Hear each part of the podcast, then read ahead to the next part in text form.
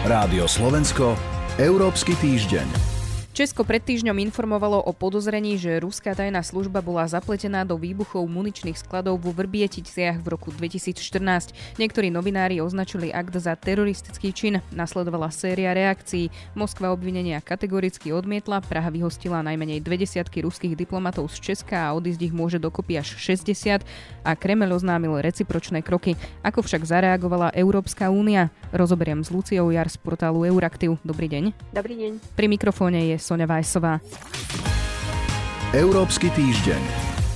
Veľa sme počuli o reakciách Česka a Moskvy. Mňa by zaujímalo, ako sa teda k veci postavila Európska únia. Šéf európskej diplomácie Josef Borel povedal, že únia stojí jednotne a solidárne za Českom. Spoločná reakcia však nebude. Aké ďalšie reakcie teda prišli z Bruselu? Brusel naozaj podobne ako v minulosti v prvom rade vyjadril znepokojenie skôr ústami teda šéfa európskej diplomácie Josefa Borela. Vyjadril znepokojenie nad udalosťami a naozaj extrémne závažnými výsledkami zistení vyšetrovacej komisie. Takéto spojenie e, použil Josef Borel. Hovoril aj o hrubom porušení medzinárodného práva a suverenity Českej republiky. Okrem neho sa nechali počuť aj vedúci predstavitelia piatich najväčších frakcií v Európskom parlamente. Tí tiež vydali e, vyhlásenie, v ktorom Česku vyjadrili plnú podporu a solidaritu a pravdepodobne budú europoslanci o tejto záležitosti ešte rokovať e, na svojom najbližšom plenárnom zasadnutí na budúci týždeň. Koordinovaná väčšia odpoveď únie, ale naozaj zatiaľ neprišla. Ale možno z regionálneho hľadiska je zaujímavé aj to, že tá solidarita bola vyjadrená aj zo strany celej V4, kde teda dokonca na stranu Prahy sa postavili jednoznačne aj Maďari, ktorí majú určite v únii bezkonkurenčne najlepšie vzťahy s Moskvou. Šéf európskej diplomácie povedal, že spoločná koordinovaná reakcia na teraz nebude. Postavila sa únia teda dostatočne na stranu Prahy?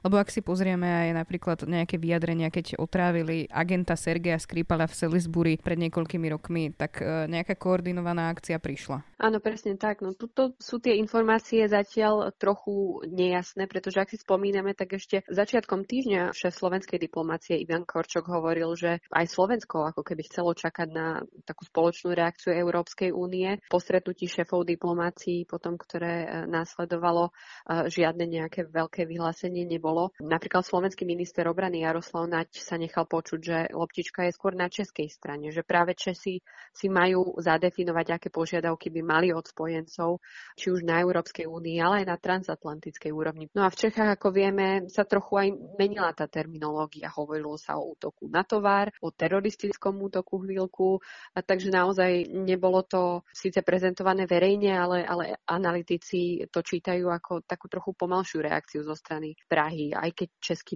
minister zahraničných vecí Hamáček verejne vyhlásil, že Česko bude očakávať vyhostenie diplomatov aj zo strany teda iných krajín. Čiže vidíme iba nejaké také náznaky podpory a vyjadrenia solidárnosti pre Česko, kde sa ale najbližšie možno môže ukázať, ako, ako, ako veľmi to ovplyvnilo Brusel, respektíve členské krajiny, ako možno myslia nejakú takú kritiku smerom k Rusku vážne. Európska únia voči Rusku momentálne už uplatňuje sankčný režim, ako vieme kvôli anexii Krímu a od marca aj kvôli teda pokuse o otravu Alexia Navalného. Avšak tentokrát bude musieť byť Európa ešte o čosi opatrnejšia, pretože tento týždeň sme zaznamenali aj to vyhlásenie e, z ruskej strany, že naozaj desiatky tisíc vojakov sa budú stiahovať z hranice s Ukrajinou, čo teda Európska únia veľmi ocenila. A preto, ak by prišli teraz nejaké väčšie sankcie, tak pravdepodobne by to mohlo narušiť aj, aj takéto ruské odhodlanie uvoľniť uh, toto napätie. Napríklad nemecký minister zahraničných vecí Heiko Maas hovoril o, o takej špirálovitej eskalácii, že naozaj momentálne potrebujeme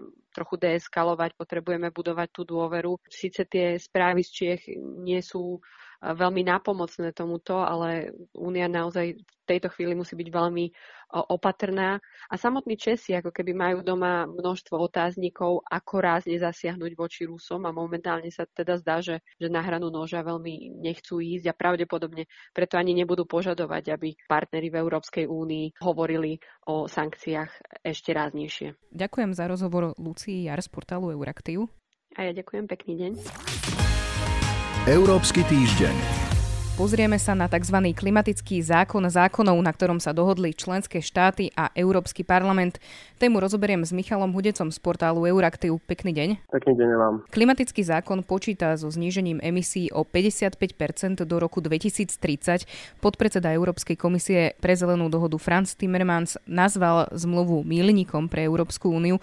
V čom je teda ten zákon dôležitý? Povedal by som, že tá dôležitosť je v takých dvoch rovinách.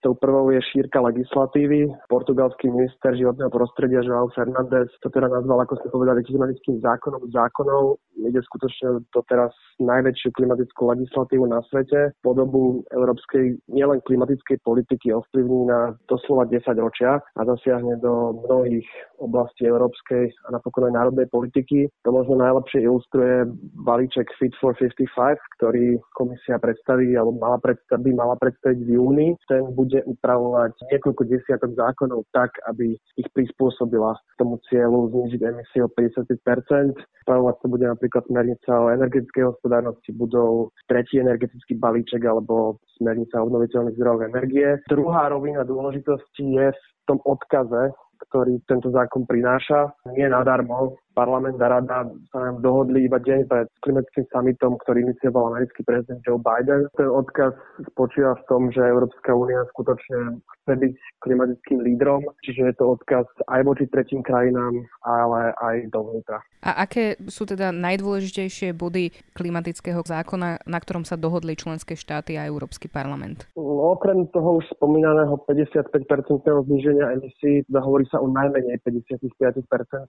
Asi naj najdôležitejším bodom zakotvenie cieľe dosiahnuť uhlíkovú neutralitu do polovice storočia do európskej legislatívy. To znamená, že to už nebude len nejaké politické vyhlásenie, ale už to bude legislatívny záväzok. Pokrok členských štátov na ceste k splneniu týchto cieľov bude monitorovať nový nezávislý orgán. To bola jedna z požiadaviek parlamentu, ktoré, ktorú sa podarilo pretlačiť. Novinkou takisto uhlíkový rozpočet, ten stanoví objem emisí, ktoré môže Únia vyprodukovať nad rámec ľubov Parížskej klimatickej dohody a z uhlíkového rozpočtu, ktorý by sa mal predstaviť v roku 2023, následne vyjde aj nový strednodobý cieľ zníženia emisí do roku 2040. Máme teraz rok 2021 a to zníženie emisí o 55% by malo byť do roku 2030. Sú s tým, s takýmto nastavením všetky štáty spokojné? Lebo vieme napríklad, že Polsko či Česko v minulosti vlastne tie nastavenia kritizovali. Áno, je pravda, že viaceré krajiny mali s týmto navýšením cieľa problém, ale aj s niektorými ďalšími bodmi toho zákona. Dá sa povedať, že ešte pred rokom sa to dosiahnutie dohody na 55% zdalo úplne nereálne. Aj práve z dôvodu silného odporu najmä z Poľska a napríklad aj Česka. S niektorými bodmi malo problém aj Slovensko. Je dôležité dodať, že lídry odsúhlasili tento cieľ ešte na decembrovom samite Európskej rady. Poľsko a Česko svoj súhlas tam podmienili tým, že cieľ uhlíkovej neutrality nebude platiť pre každú krajinu samostatne, ako pôvodne žiadal parlament, ale pre celý blok ako taký.